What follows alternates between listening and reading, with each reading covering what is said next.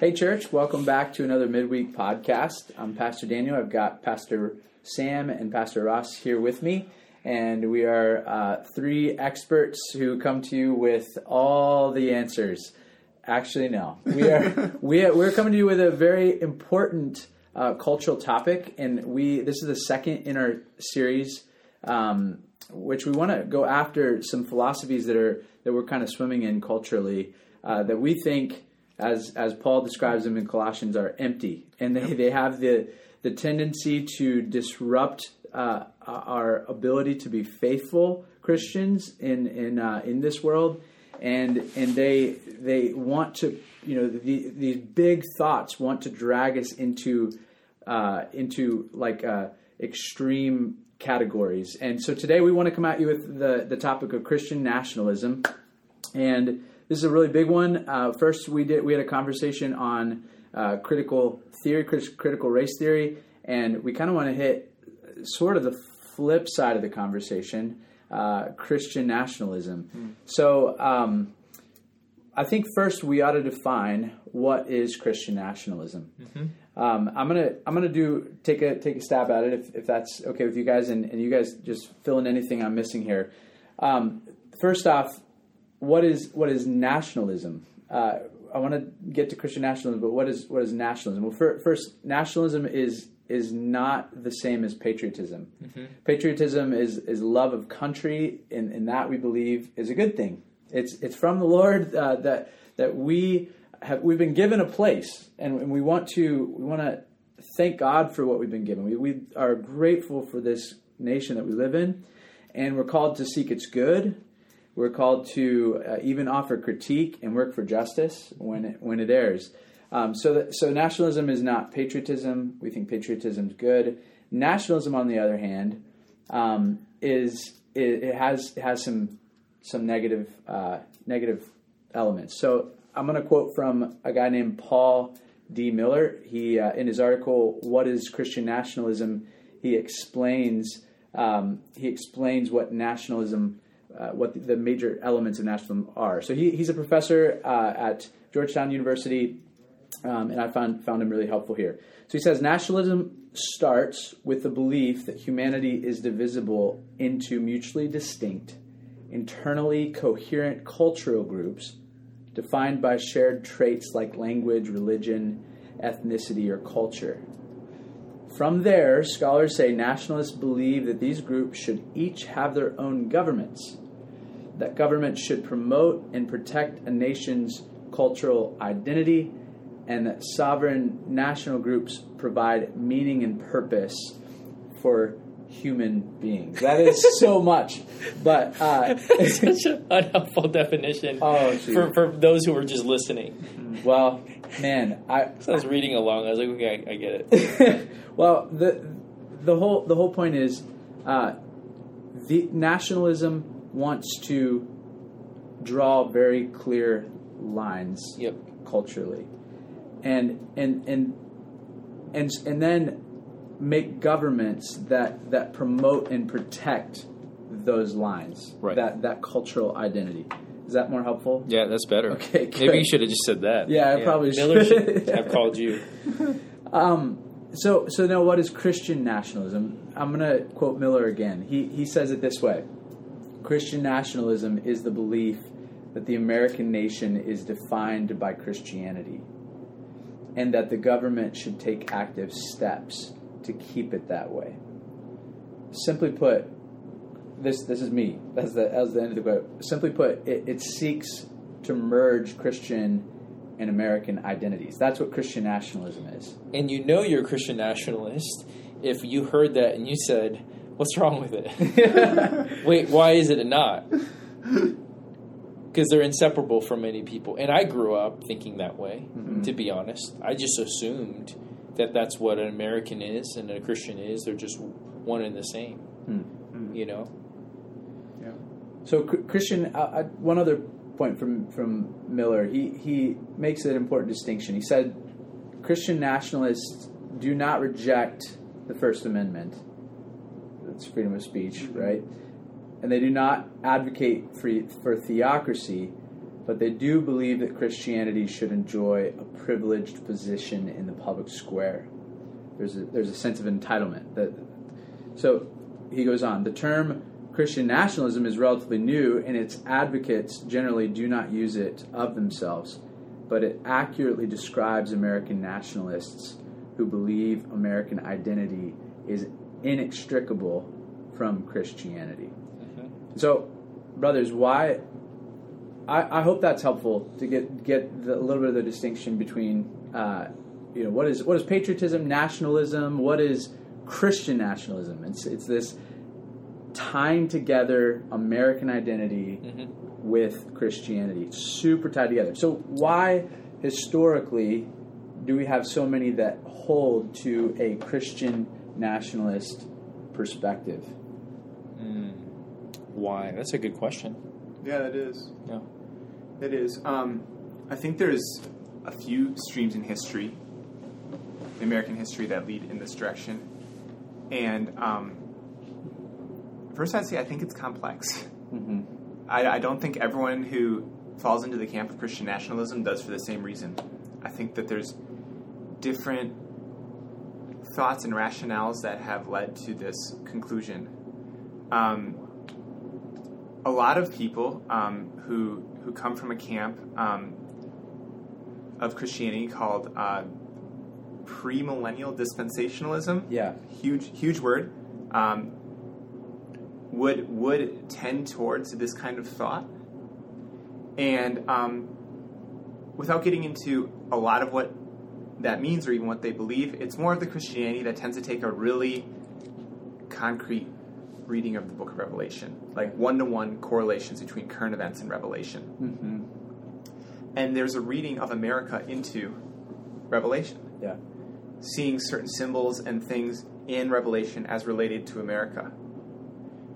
Seeing America as a nation that, like Israel, is can be in a covenant relationship with God. So now all of a sudden you have a nation that is a Christian nation because it's in a covenant with God.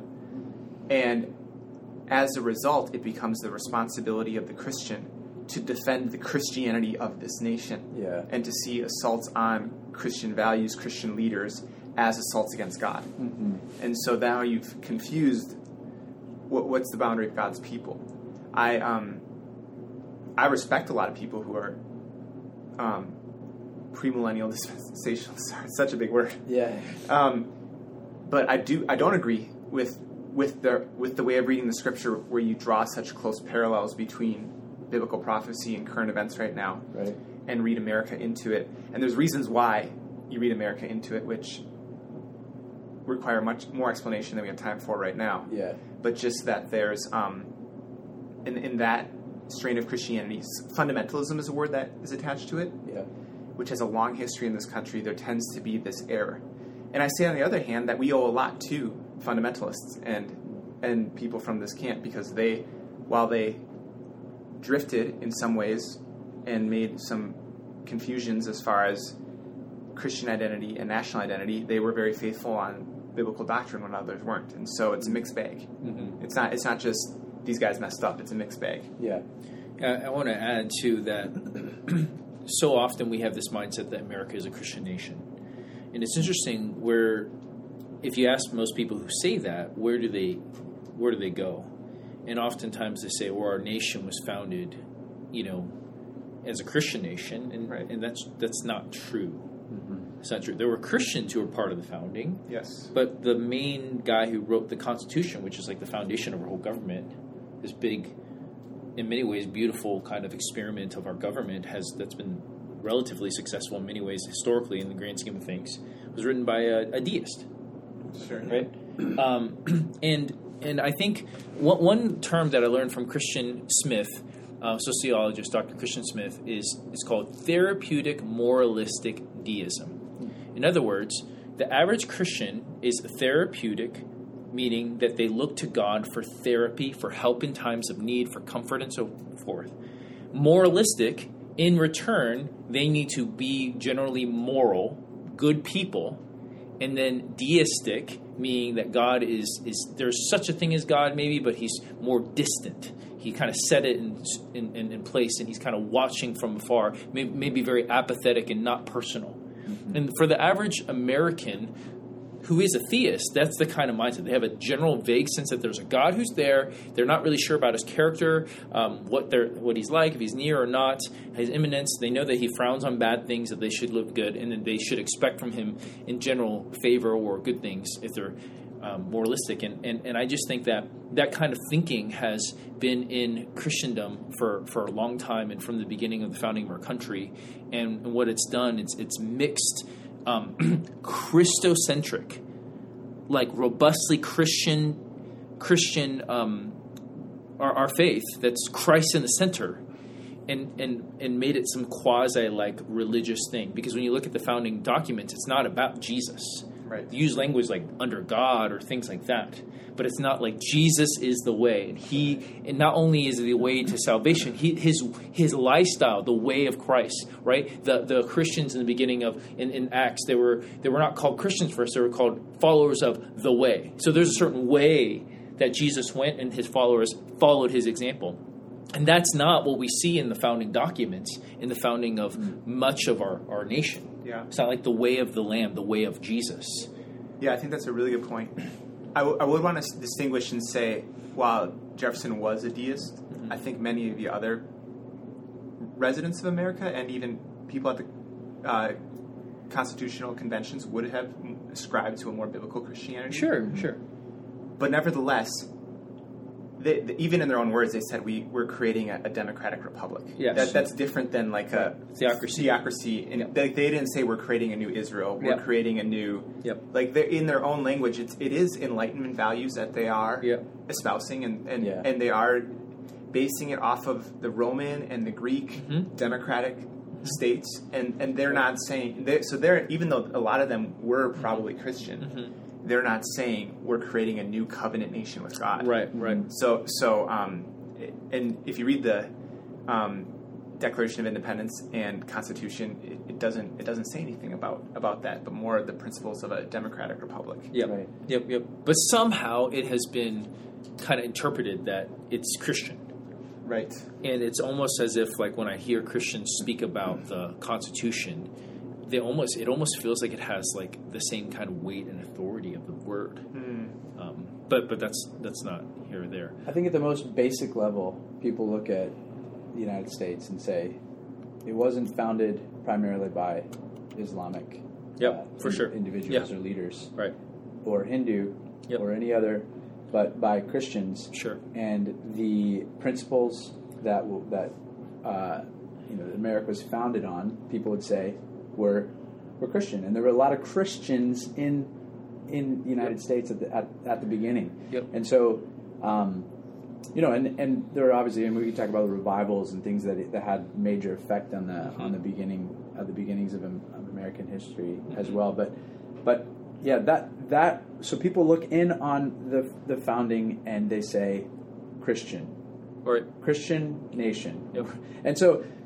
But but where where does that lead us? Where does that lead us uh, today? Like how how do we get to the place where Yep. uh, where we're experiencing language from from current leaders um, and and language from Christians who are who are, are tying the Christianity to uh, to Right. America uh, to American national like to uh, to here right now. Like where does that come from? Well, right right before we go to the most recent examples that we could share, just not too long ago, just a few decades ago, Ronald Reagan, like the conservative president exemplar that so many look to, mm-hmm. what does he do? He uses city on a hill language, which is from the Sermon on the Mount, and and basically puts America in that place.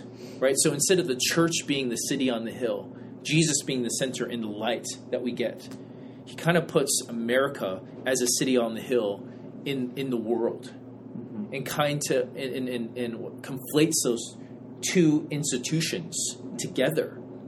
And if many people are, and I would say most Christians aren't biblically literate thoroughly, if they are getting discipled by the world, the news, the culture, and by politicians, which they are, and they're not being discipled by the word enough, and they hear someone they look up to like Reagan say such a thing, it makes sense that it's going to start to permeate the way they think. Even if they're not saying that day, on this day, on 19 whatever, I believe that they are now one, right? It just kind of, you just hear it and you just kind of like, oh yeah, yeah, that makes sense. And it just kind of gets inside of you. It's like you just drink it in, you breathe, breathe it in, and that's just part of you.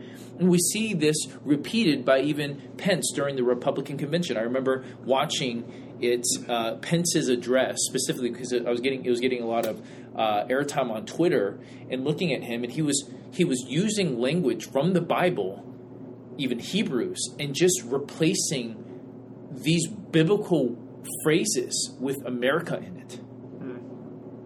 It was like, what? Like totally ripping the, the passages out of context and putting putting America there. And, and, and more specifically, Trump's Trump's party, Trump's platform in, in the place of those biblical words. Sure. And that just outraged me because he's a man who uh, many um, held up as a man of faith, a man who knows the Bible and who's been standing up for it. But here's a guy who's who I, I just don't even know how to excuse him to be honest. Those are such well known passages, and the context is not obscure. It's not like oh every scholar disagrees with the context. I mean, the, like some some of the pastors were just talking about Jesus, and he took out Jesus and put put basically Trump's platform in. Like they're like explicitly Jesus, and and even uh, my son could probably understand the context if I just asked him basic questions, and he did that. So I don't even know how to excuse him there if I want to be charitable. But here, there, there's one example. Um, Yeah. what what are some other examples? Of, of Christian nationalism yeah, we see right that now? we see recently. Yeah, Um, I, I think that however you feel about Trump, put that aside for a 2nd But the viewing him as a moral agent commissioned by God to destroy um, secular or pagan forces in America, um, I would say is is, a, is an example of this. Not just in America. I heard people say, no, he's he's going after all the injustices of the world, sex Mhm. trafficking and, and this and that. And maybe he had some maybe he had some hands in there. Maybe he was he was pursuing those things. But yeah, it was it was the tying like this is this is God's Yeah. anointed one for, Mhm. for these things in particular in America, yeah. Yeah, yeah, I heard him compared to the King Jehu in the Old Testament who Mhm. destroys Ahab. Hmm. and he was a wicked king in Israel, and Jehu destroyed him, and Jehu was the new king. And just s- talking about Trump as if he has the anointing of an Old Testament king for Yeah. a specific mission, which um, is just not something I think the scripture, a claim that the scriptures would allow us to make about any contemporary political leader. Every every leader is appointed by God, Yeah. right? We know Yeah. that, and we know that uh, perhaps perhaps Trump was used by God to defeat some evil in, Yeah. in the United States or abroad. Sure. I hope so. I think I think probably so, but Yeah. Yeah. um, but that doesn't make him right. that type. Like that doesn't give Yeah. us the warrant to right. to describe him. Well, pe- people were using Cyrus as well as God's Mhm. anointed one, right? And if you look at Cyrus's history, you you don't want to be compared to Cyrus. Yeah, sure. Like he did a lot of terrible. So you can't just selectively do that. And and so if you're going to say that, then then was Obama God's anointed one? Yeah. Yeah. Well, according to Romans 13, Yeah. yeah. And so like you just have to be consistent. So yeah, it was God. Is Trump God's anointed one? Uh, he was for four years. sure. But that's not what people meant. Yeah, exactly, exactly. So they're just not they're, they're not using the terminology well, and I, I doubt it's because they were reading the Bible carefully, and then they, they had a robust understanding of God's um, you know sovereign hand over leaders, and then they came like someone fed that to them. Let's Sure, talk you know. about hall, hallmarks. Yeah. things that are, are marks of You might be a Christian nationalist if kind yeah, of stuff. Yeah, yeah. Jeff What- Foxworthy style. What are those? What are those things? If if if you if you hear somebody talking a particular way, or, or you know, I don't know, yeah, just help me out, Yeah. brothers. What what is the What is a hallmark of Christian nationalism that you know of? Um, yeah, I think it's it's an us versus them mindset. So um, if if America is a Christian nation and Christians are entitled to run it and have a moral obligation to run it, then threats to Christian political dominance should be responded to as antagonistic in an antagonistic way, and it no longer becomes we coexist in the same country. It's like it's like it's a struggle for power over this country. That's right. hmm and um, and just how I've seen this manifest in different people I know is is um, a great great amount of conversation centers around political developments, especially from the left, and an agonizing, a wringing of the hands, a outrage over it until it, it consumes a lot of conversation. Yeah. Yep. Um, this is something that we must be aware of is, is and, and consistently outraged by Yep. because it's such a threat to God's purposes. Yep, that's right. Yeah, I, I remember. This is not exactly the same, but it's kind of connected. I remember Jerry Falwell Jr. doing a um, doing a convocation at Liberty um, University maybe f- five years ago, and he was basically talking about a shooting, a mass shooting. I don't remember which one. Sadly, there's so many; it's hard to keep track.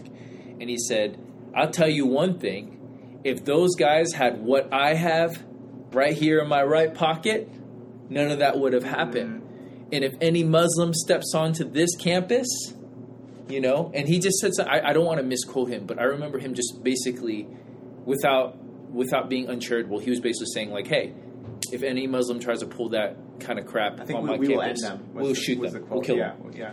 And and I remember he blocked me that night because I tweeted at him. It was like that's not the way of Christ. And people went outrage, went, go- went outrageous, went, went nuts at him, and somehow he still kept his position.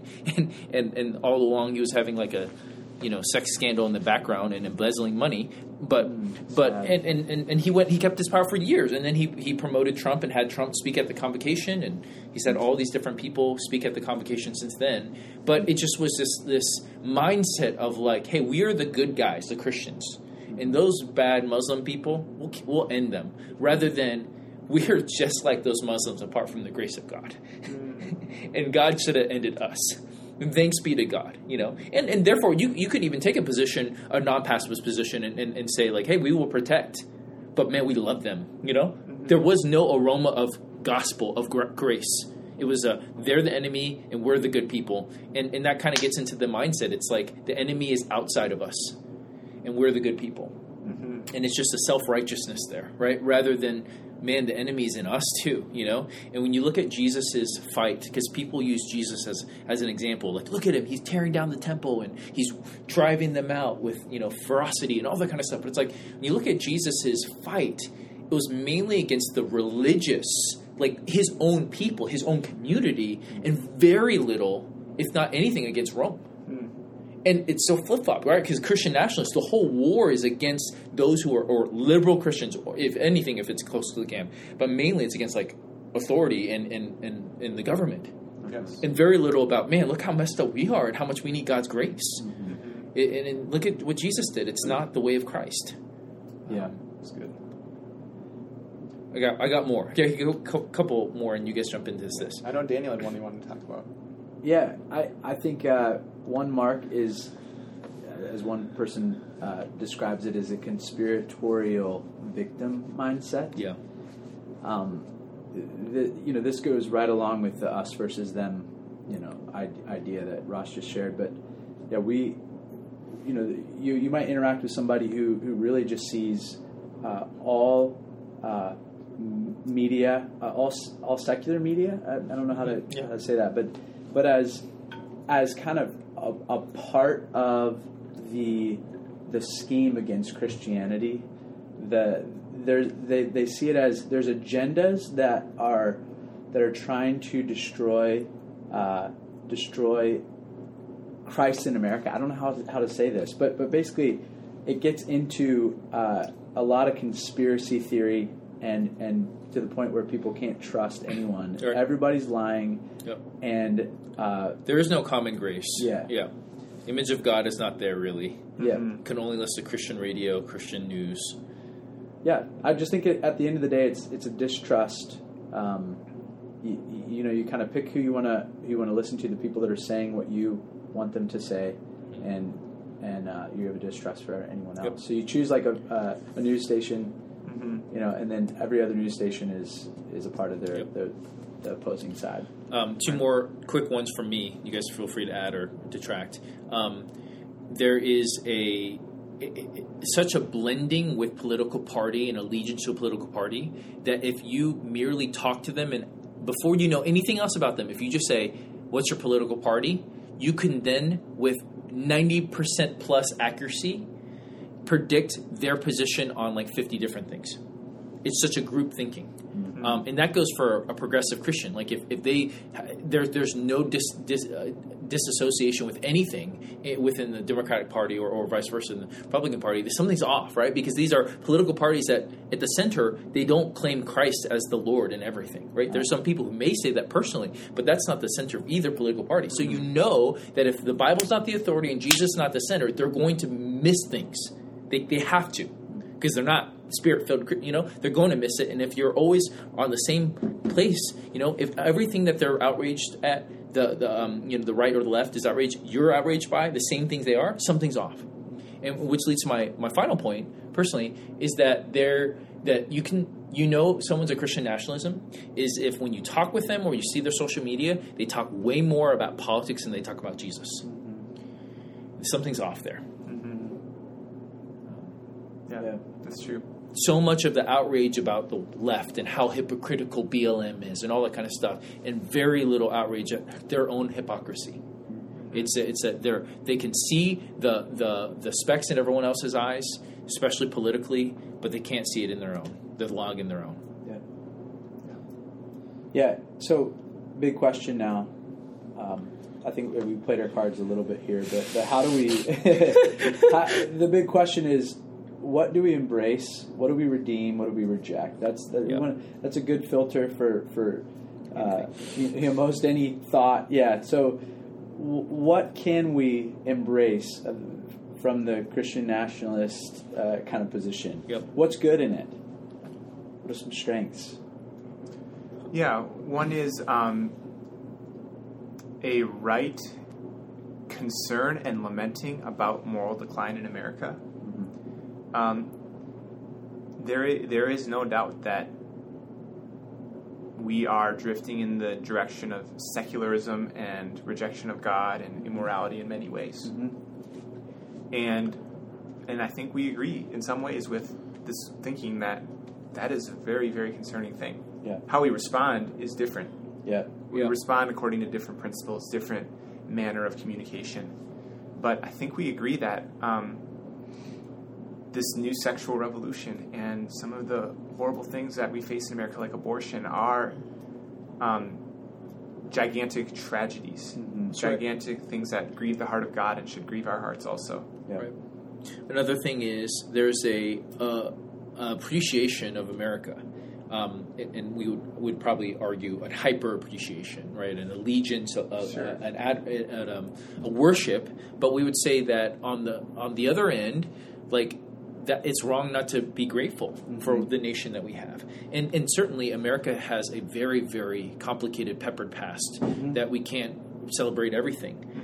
But but you look at every nation, that's the case, right? Yeah. And so it, it almost like gives like every other nation gets immunity, but America's just like the worst. But it's like no, no. There's a lot of things that we can thank God for. Uh, the standard of living that even even among the poor compared to other nations, the, the the the limited corruption compared to other nations. Like we just think about what's going on in India right now with COVID nineteen and how the the government is just totally just screwing it up, and there's a lot of corruption due to it. Like yeah, we have corruption in our country because there's sinners, but it's but comparatively to the world history, like we don't have like Caligula, C- C- Caligula, Caligula. Caligula?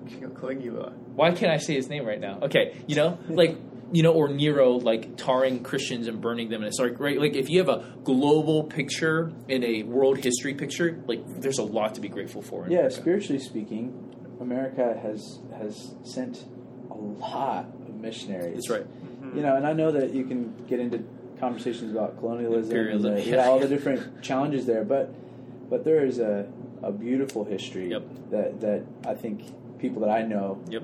uh, family even that, that you know there's there's there's those things that they hold fast to, and I and I think that's a beautiful thing that we can we can Why embrace. don't you take this next one? Yeah, absolutely. I think um, Ross likes this one. I think I think the this perspective rightly sees that there are agendas Yes. in the government, in the secular right. among the secular perspective to engineer a certain kind of society. Um, we criticize Christian nationalism for trying to engineer a certain society politically, That's right. but on the other hand, there are secularists who are Yeah. trying to engineer a kind of society that um, affirms every sort of sexual lifestyle and Right. and things that we wouldn't want to affirm. And by engineer, I mean pass laws that force you to do this Yeah. and sh- shape public schooling education to Right. to raise kids up to think this way. Sure. Yeah. And um, and it is correct to call this agenda frightening and wrong. Well, and Yeah. it, it's just consistent, right, with biblical worldview. If if Satan is the ruler of this age, Mhm. why wouldn't he try to influence our culture through powerful people? Yeah. it's like obviously. Yeah, That's right. And there's an appropriate grief. Like I, I talked to someone recently. They're they're thinking about their kids, their grandkids. Yeah. And they're saying with where the with where the nation is going, and with what uh, the media and government and, and all, all these things that they're they're, they're challenging is, is taking our nation. They're concerned for, for their kids and their grandkids, and they're they're saying this is bad for society, and we know that biblically speaking that you know some of these things that Ross just mentioned, they're, it's bad for society. It will it will hurt our nation. We see it. Uh, we see it now. So those are that's another thing to um, to embrace. There's a strength there. Yep. That's right. Um, what about what about concerns? What what are some things that we need to reject uh, from the the Christian nationalist perspective? I mean, a couple of quick things that should be intuitive, but sadly it's not. Um, we're not a theocracy as an as a nation, right? Like Jesus isn't the. We're not electing him as president, uh, sadly, you know, and so we can't mix things together so perfectly. We're we're we're a democratic republic. Um, another thing that I think is significant that we've all seen is an over realized eschatology. In other words, we, we're living in an overlap of eras. Christ has come and he's coming again, but he hasn't come again yet. And until he comes, there's something called the church age, and God is doing a specific work uh, through the preaching of the gospel, disciple making, and, and, and, and as a result, transformation of societies from those two first things being prim- primary happening um, um, right now in this age. And then when Jesus comes back, he will judge the wicked, he will right all wrongs, and bring justice at a, a, in perfect justice, right? Mm-hmm. So, I mean, so much more there, obviously. But we're living in this age where, where we're waiting on him to come. And what's so often over realized eschatology, or I don't know a better way to say it, but it's trying to bring what Jesus brings at the end now Triumphalism, maybe. triumphalism. It's trying to bring his sword that will come out of his mouth, Revelation speaks of, now through us, thinking that we are the means of bringing the kingdom. But we actually don't bring the kingdom, we preach the kingdom and let the kingdom transform lives by his spirit and by the gospel, by the word, Yeah. right? But we are trying to force the new heavens, new earth through political means or through physical means and and that's the same thing for like a progressive Christianity or almost CRT. Like you're trying to bring a perfectly uh, racialized society that relates with all power structures perfectly through like making it happen, Yeah. rather than the transformation of the heart. And so it's uh it's the thanking God for dying on the cross and being the lamb for us, the lamb who took away the sins of the world, but not embracing his way, the way of the lamb. Right. We're embracing the way of the dragon, which is associated with the, the, the Antichrist and Satan, right? And so when you look at Jesus, he's both the lion and the lamb, but when he comes first, you see more of the lion aspects of who he is. And then when he comes second, he, you see more of the, did I say lion? The lamb aspects. And the second time, he comes more like a lion. Right. And what we try to do is say, thank you for the lamb, let's be the lions, because lambs get slaughtered Yeah. and that's humiliating. And so a Christian nationalist will tend to not rejoice in passages like turn the cheek or loving your enemies. They're, they're gonna they're gonna sweep those under the rugs to talk about more of fighting for your own rights mm-hmm. In- instead of Paul saying laying down your rights. Hey, I have the right to this, but I'm not going to do that for love. Like I'm going to forsake these things because love. I'm not going to even eat meat. Like what Christian nationalist would ever agree with Paul and not eat meat? Right? It's like mm-hmm. you're not going to give up eating meat for someone else. But no, no. The way of the cross is a way of saying no to self and taking up the the, the shape. Your life is in the shape of the cross and resurrection. Yeah. Um, That's good. Yeah, I think there's um, a big weakness of it, as we've already been touching on, is an over preoccupation and being consumed with political victories and defeats. Mm-hmm. Like, as a Christian, I think we should be politically engaged and care about Yes. these things, but but when when you place so much of your chips on political outcomes, it becomes what consumes your emotions, your thoughts, your conversation, And your hope. and your Right, hope. yeah, yeah, yeah. To the extent that we start to get the impression that the mission of Jesus and the mission of the church is fulfilled through political means. That's right. And it isn't. Political means are are an important outlet in the Christian life, but they, they aren't the driving force, and it isn't the, the means by which we accomplish the Great Commission.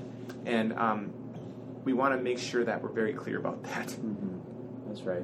That's a good word. Yeah, I think another reason why we need to reject this is that um, it it really it has a, a way of trying to put the power of the state and the and, and the church together. Yeah. And those do not mix well. That's You right. can see that throughout history. Yeah. Um, the reason is that uh, you know, every culture. So so America's been called like a melting pot, right?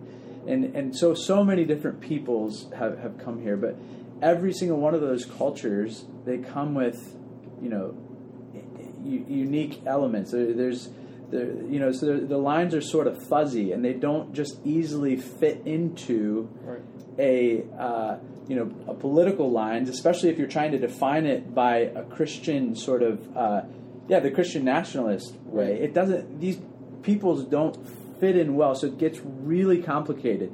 Uh, Miller, I, I, I keep quoting from Miller. I thought his article was really really helpful. He says attempting to found political legitimacy on cultural likeness means political order will constantly be in danger of being felt as illegitimate by some group or another. So, what he's trying to say is that there, it, it- when you when you pursue uh, trying trying to make politics uh, fit one mold, so like Christian, the Christian way, uh, it, it, that that policy. There there will always be some group, whether the group that doesn't fit into that, uh, or the group who wants that, feeling like it's being threatened, and that's what leads to the us versus them situation.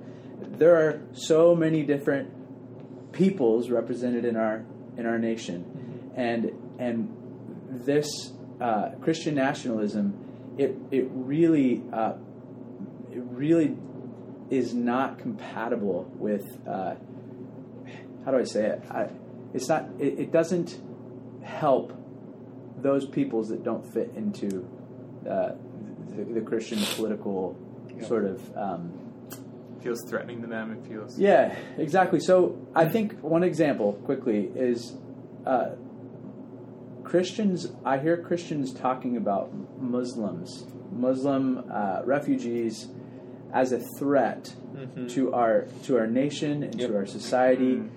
in a uh, in, in a with with too much emphasis. You know, there's there's a there's a focus on on them coming and disrupting our nation. They they hate the idea that a Muslim would be in office because a Muslim in office leads to uh, they believe them pushing their ideals and, and pushing the Christian uh, agenda more and more out. That's right. So again, it's like there's just this constant kind of war. It's like we, we have to have Christians in power. If we don't, then we're losing. If, Right. if they're you know Yeah. that And and, and the, the word Christian and power mix, but but differently in the Bible than what we mean in our society. yeah Like power is redefined in the New Testament totally different from the way we use power in our society. Yep. And that's what it's at the core of so much of the fear and so much of, of what is driving people with Christian nationalism is a fear of losing power. yep And that's not the way of the cross.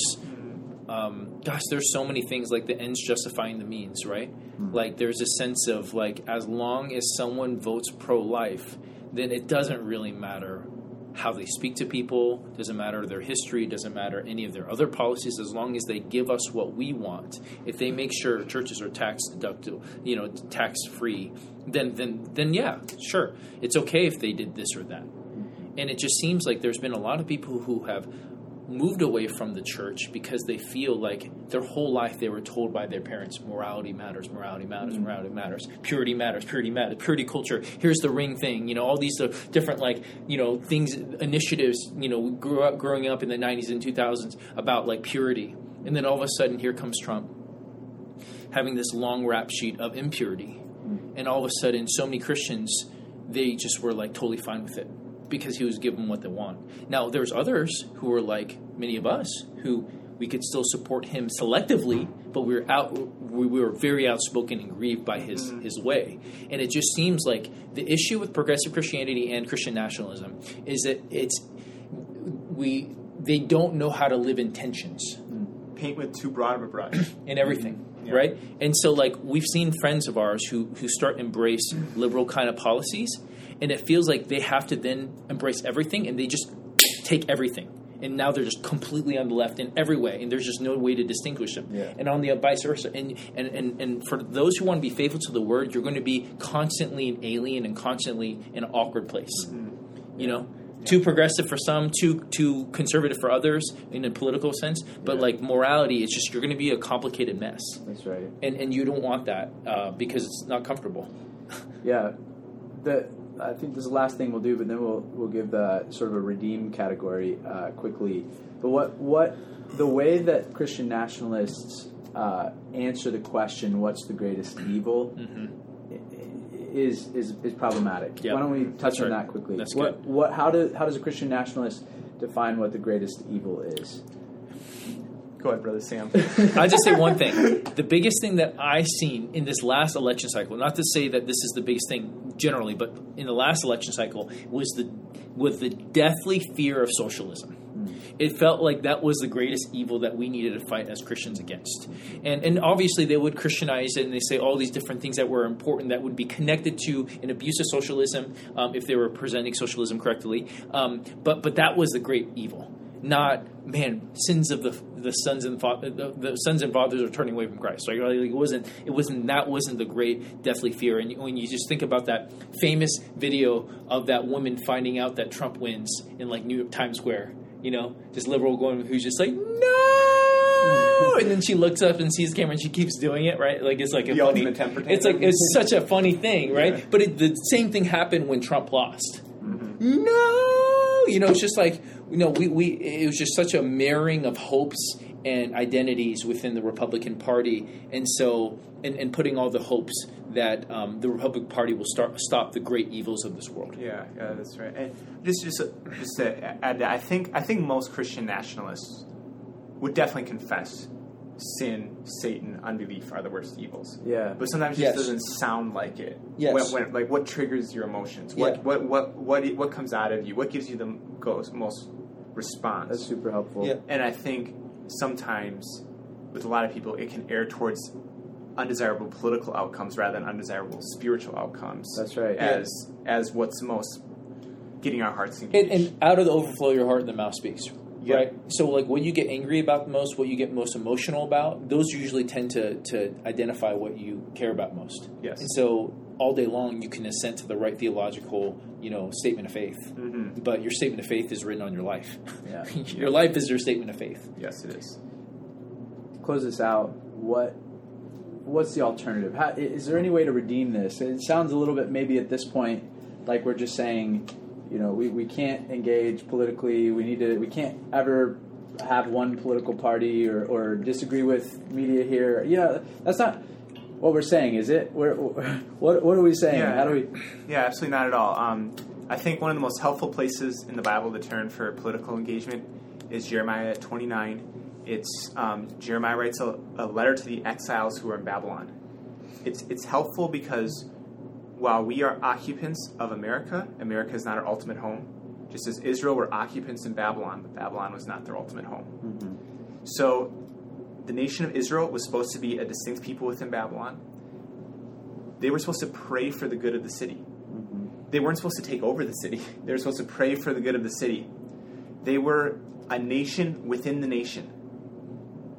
And they did not Without a land. Without a land. They were a nation within the nation without a land. And they weren't seeking to occupy the land. Yep. And so as, as a Christian, I I do consider myself an activist in the sense that I I vote on, in a certain way because I believe that certain people will do more good to my city than other other people. Yeah. But since this isn't my ultimate home, and since I don't have a right to it, I don't hit the panic button if my candidate loses, Mhm. nor do I feel like God's purposes are thwarted if my candidate loses. Um, nor do I think that my ultimate purpose in this life is in any way stopped if my candidate loses. Like I'm still, That's right. like if I wake up in the morning, my I do the exact exact same plan A if Trump is president or Biden is president. Mhm. Yeah. My my life literally hasn't hasn't changed at all. Yeah. Um, because because I'm I'm part of this landless nation within this nation. That's good. And even if it did change in the sense that, like, let's say some law came to outlaw churches. Okay, let's just say the worst case scenario kind of situations. But even then, the churches thrived Yeah. in many nations throughout history when Yeah. they were outlawed. Mhm. And Yeah. so we're not. We don't need. We don't need Caesar to give us power or need Caesar to help the church grow. That's right. In fact, more Caesar actually makes the church grow institutionally, but shrink spiritually. Yeah. Mm, And- that's right. Yeah. Yeah, I think we want to move uh, move some of the passion, redirect some of the passion. Maybe is a better way. Mhm. Away, you know, we yes, Christian people that land in the Christian nationalist categories, you know, and, and obviously in very to very various degrees. Um, they have a hatred for sin, evil. We touched on some of those things. They, they want the best for this nation. They want uh, kids to grow up hearing Christ and not secular Mhm. uh, e- evil evil things. Like so, but we just want to move some of that passion away from uh, the the political sphere. Uh, where I'm not, and I'm not saying it's bad to, to, to get involved in that. It's right, but our the way that ultimately that stuff is going to get undone in our nation is revival. Mm. People's hearts being won for Jesus. Yeah. Like yes, yes, both and yes. Yeah. But the, the, the chief way that, that God is going to transform our nation is not uh, not that we uh, I even even identify all the all the evils. Like we can identify them, and that's that's great. But at the end of the day, that doesn't fix the problem. It's it's Yep. to say it, it's to say we need Jesus to come and reign in people's hearts to transform people. We need another great awakening in our nation. That's what we pray for. That's what that's what we want. So we want to redirect that passion Right. to the right Yep. to the right And effort. it's important you said the word chief, right? Because when we say both and, that's an important term. But both and can give a kind of impression sometimes of like equal, Mhm. right? Like we got to equally, you know, support good policies and spend our time, our talents, and our our what's the treasure for that, and also for the th- for making disciples and preaching the gospel, Yeah. right? Loving our neighbors. Mm-hmm. No, no, no, no, no. That's why the word especially is good, right? Like we care about all kinds of suffering, especially eternal suffering, right? Yeah. And so that's that's that's we can't lose that. And, and another thing is, man, Babylon is going to be Babylon, right? Mm-hmm. Like if someone's a non-believer, or even if they profess Christ, right? But it, it's clear that it seems clear that they don't have fruits um, that bear with with repentance. Then of course they're going to do corrupted corrupted things, right? And you you just have to know that with every Babylonian officer, every president, every governor, if they're not, if Jesus isn't Lord, is if he isn't their treasure, then they're they're going to be a mixed bag of things that you're going to be able to the three R's: receive, redeem, and reject. And increasingly, you're probably going to have to reject more and more things without rejecting the person and loving the person and calling them to Christ. You know, and that's that's complicated, right? Because we, yeah, we we're not good at tensions like that. Yeah. Right. Um, Yeah. Uh, I, I'll share one last quote, if that's all right, Okay. from, from Miller. And I just want to point you to, to his article on Christianity Today, uh, What is Christian Nationalism? I think it's really helpful, um, probably a, a lot clearer than, than what we're bringing here today. But um, Miller says this American Christians in the past were exemplary in helping establish the American experiment, and many American Christians worked to end slavery and seg- segregation and other evils. Yes, they did. They did that. They did so, why? Because they believed Christianity required them to work for justice. It's biblical, in other words. That's it it is a biblical thing for us to work for justice, but they worked to advance Christian principles, not Christian power or Christian culture. which is the key distinction between normal Christian political engagement and Christian nationalism. Yeah. That's what we would like for you, church, is that you would you would engage politically as a Christian. We want that. Yeah. Uh, but but do that because the Bible has shown us wise principles for living and, and good principles for society, not because we believe that we have we're entitled to uh, to the particular uh, kind of Christian political um, lines that that maybe we, we've seen in the past and maybe we, we want to keep clear. Um, It's good. yeah. So we want you to love your neighbor. We want you to seek justice, do do all those sorts of things, um, but not while trying to promote Christian culture, Western heritage, Anglo Protestant values. So uh, at the end of the day, this this topic is is uh, one that it maybe you know we, we gave this talk on or another podcast on critical race theory. Critical race theory is you know, it really is a very different worldview. We, we argue that it, it has a, a, a different foundation ultimately than, than Christianity, right? That the the challenge with with this topic, with Christian nationalism, is that it has so much biblical undertone and, and there's so much there that it's sometimes it, it doesn't feel like it's an attack on Christianity because it's it's it's uh, a proponent of Christianity. But the fact of the matter is, what we're trying to say to you is that, that this is also a danger to your faith. It is a danger to our faith, you know, in a, in a, uh, in a different kind of way. And I, actually, I would I would probably say it harder than you. I would say it's more dangerous than CRT Huh. because it, it's sneakier It in the sense that it, it makes you think that it's Christian and biblical, but the very foundations of Christian nationalism isn't Christian, and so it comes okay like this. Why does Satan delight in Mormonism? Because they have a lot of the same values, don't they? They're going to encourage, you know, sex and marriage between a man and a woman. They're going to do a lot of the same things that Christian uh, nationalists would do. Hmm. Well, why is he okay with it? Why is he okay with an entire community having like no strip clubs and, and good family values and a man and a, and a husband and a, and a and a you know wife and a home and lots of kids and all these things that look like the idyllic 1950s kind of Christian America? Hmm. Why is he okay with a Mormon city like that? Because Jesus is in the center, hmm. And that's there lies a big issue with Christian nationalists because you you have a pseudo sense that you're being Christian, but actually you you you, you have the Christ out of Christian. So I, I, I I'm maybe I think we've had this conversation. It might be a little bit of an overstatement. I think it's it's an appropriate statement, Yeah. but but that's okay if you disagree. That well, just CRT of- is the worst. Just because of enemy. a lot of Christian nationalists are still Christians, yeah. you know, and See, I, I, I would I would I would say that if if they have been like that for decades, I would have questions about their. I, I- think you can. All of us can have different elements of these these camps, right? Doesn't mean that that's who you are and that you're not a believer, sure, yeah. right? But if that if more of those descriptions. It, um, describe you and has for a long time, even if you've been confronted lovingly biblically, then I would I would have questions about your faith. yeah, even if you go to church every week, you can week, get to that know. point. Yeah, if- Uh, you can get to that point. yeah.